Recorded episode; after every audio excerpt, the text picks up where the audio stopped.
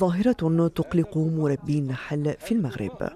في أكتوبر الفائت في مدينة القنيطرة المغربية بدأ النحل يختفي لأول مرة دون معرفة أسباب هذه الظاهرة. أعداد كبيرة من النحل هجرت المناحل وبعض خلاياها مليئة بالنحل الميت.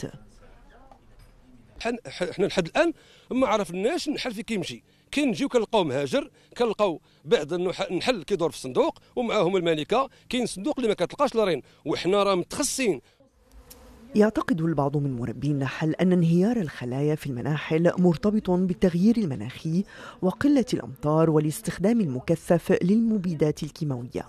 بالنسبة لهذه الظاهرة ديال ديال هجر النحل فهي ظاهرة جيدة وقديمة في نفس الوقت بالنسبة للمغرب. هذه بالنسبة لي أنا راه لاحظت هذه مدة ديال ثلاث سنين ولكن ما كانتش بواحد الشكل كبير. ومشات وعاود هذا العام هذا رجعت بواحد الشكل خطير. كنظن أن الأسباب ديالها من ضمن الأسباب ديالها هما المبيدات الحشرية اللي كتستعمل فلاحيا بشكل عشوائي. خصوصا بعض الفلاحه كيستعمل داك الشيء بشكل عشوائي. وكاين ما يسمى بالتعديل الجيني ديال الوراثي ديال بعض النباتات. وهذو عندهم واحد التأثير على مدى البعيد بالنسبة للنحل. الحكومة المغربية أعلنت إعداد برنامج دعم لمربي النحل بقيمة تقدر ب 13 مليون دولار كما ستقوم بإنشاء مناحل وإطلاق حملة لإبقاء خلايا النحل خالية من الأمراض. هذه الظاهرة لوحدت في المغرب في بعض المناطق وعند بعض المربين بدرجات متفاوتة. أن التحريات المخبرية استبعدت أن يكون مرضا يصيب النحل هو المسبب لهذه الظاهرة. المكتب الوطني للسلامة الصحية للمنتجات الغذائية يواصل التحريات ويعمق البحث مع جميع شركائه لمعرفة العوامل المسببة لهذه الظاهرة. يذكر أن عددا من الدول عبر العالم شهدت أيضا ظاهرة اختفاء النحل خاصة في أوروبا وأمريكا وإفريقيا.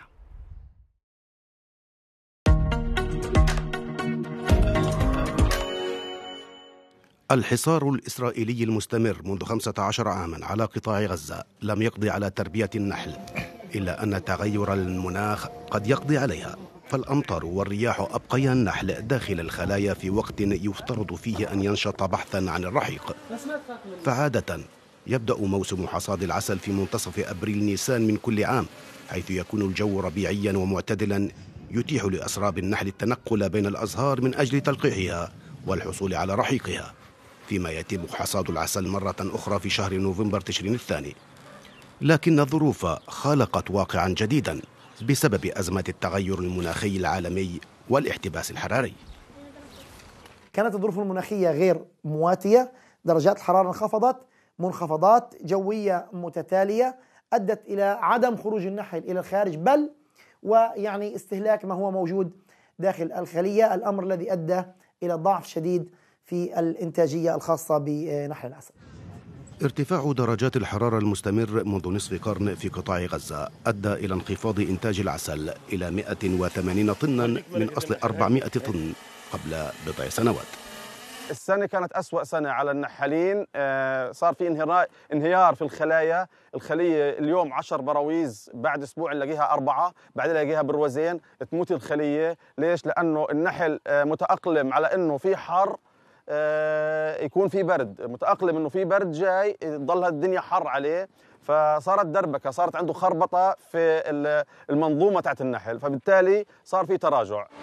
وبالإضافة إلى مشكلة تغير المناخ فقد النحالون إمكانية الوصول إلى الأراضي الزراعية الخاصة بهم نتيجة الحروب المتتالية ونتيجة الحصار الاقتصادي الذي تفرضه إسرائيل على القطاع. كما أن الضوابط الحدودية التي تفرضها مصر فاقمت من صعوبة وكلفة استيراد الإمدادات.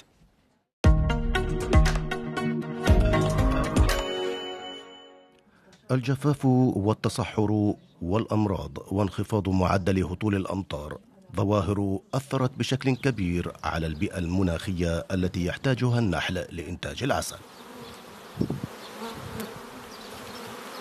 من أبرز المشاكل آه، التي عانينا منها هو آه، تقلبات المناخ آه، منها احتباس درجات الحرارة اللي أدت إلى انخفاض مستوى تربية النحل في العراق بالإضافة إلى العواصف الغبارية التي شتت النحل وأدت إلى تيهانة. كذلك عندنا شحة المياه وقلة مصادر الرحيق التي عانينا من عندها آه، في إنتاجية العسل. فكل هذا أدى إلى انخفاض مستوى النحل وتشتت النحل وهلاك أغلب الخلايا النحل.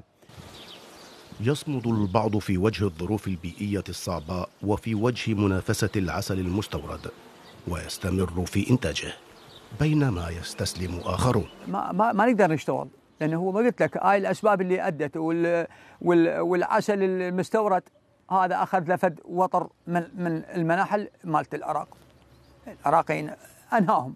مو بس أني مناحل عديدة جدا بكثرة بالمناطق بالنجف بكل المحافظات. بالإضافة إلى العوامل البيئية والمناخية تأثر إنتاج العسل في العراق بعوامل أخرى لا تقل أهمية.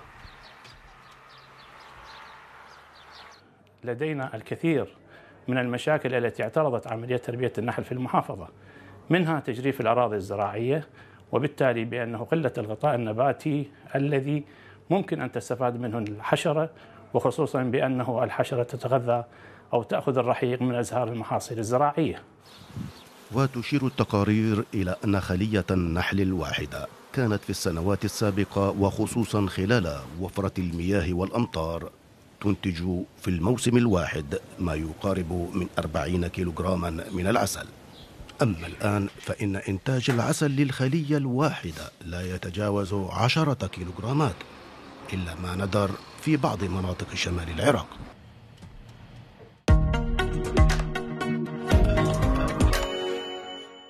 مواسم الجفاف المستمرة في فرنسا تهدد إنتاج العسل. بسبب ضعف تساقط الأمطار وارتفاع درجات الحرارة يصعب على النحل جمع الرحيق الطبيعي.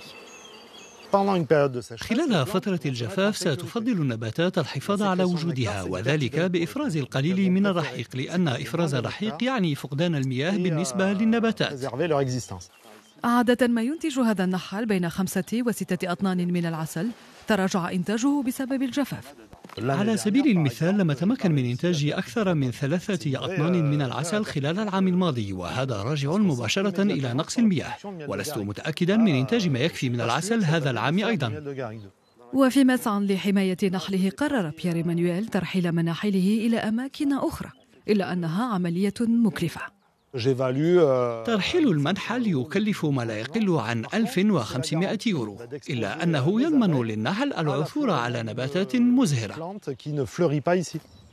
حسب رابطة مربي النحل في فرنسا 50% من المناحل معرضة للاختفاء بسبب الجفاف.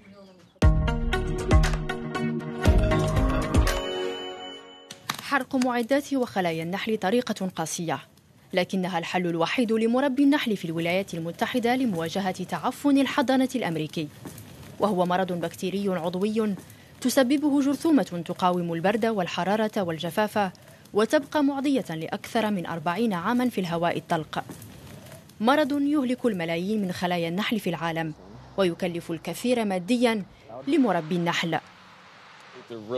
العيادات البيطرية صارمة للغاية هنا لذلك نحرق كل المعدات والنحل. الوضع يؤثر علينا جميعا وفقدنا عقودنا التجارية. يحصل الإنسان على اللقاح عن طريق الحقن أو الفم كما هو الحال بالنسبة للحيوانات والثدييات. الشيء الذي أعطى الفكرة لهذه الشركة لإنتاج أول لقاح للحشرات في العالم. بخلاف البشر لا تنتج الحشرات أجساما مضادة. لهذا لا أخشى القول إن لقاحنا هو تقدم وثورة علمية. علينا حماية هذا الحيوان الفريد من نوعه والمهم جدا للإنسان. لا يمكننا محاربة أزمة المناخ إذا لم نعالج تدهور اللقاحات لدينا. لكن كيف يتم تطعيم الملايين من أفراد النحل؟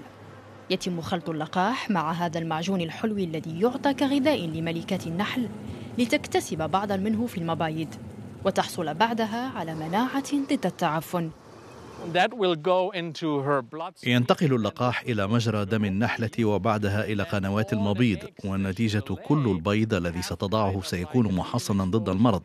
حتى الآن يقول جميع الخبراء إنه من المستحيل تطعيم اللافقريات لكن في الواقع هذا ممكن. اللقاح يتنقل إلى الأجيال الجديدة من النحل أيضا. وبالنسبة للدكتور ماير الأمر مستعجل. الكثير من الناس لا يدركون أن تلقيح النحل مهم جدا وأن أكثر من 30% من الطعام الذي يستهلكه الإنسان يوميا يعتمد على تلقيح النحل. وستجرى تجارب سريرية في هذا المكان خلال الأشهر المقبلة. وسبق أن تمت الموافقة على اللقاح من قبل وزارة الزراعة الأمريكية.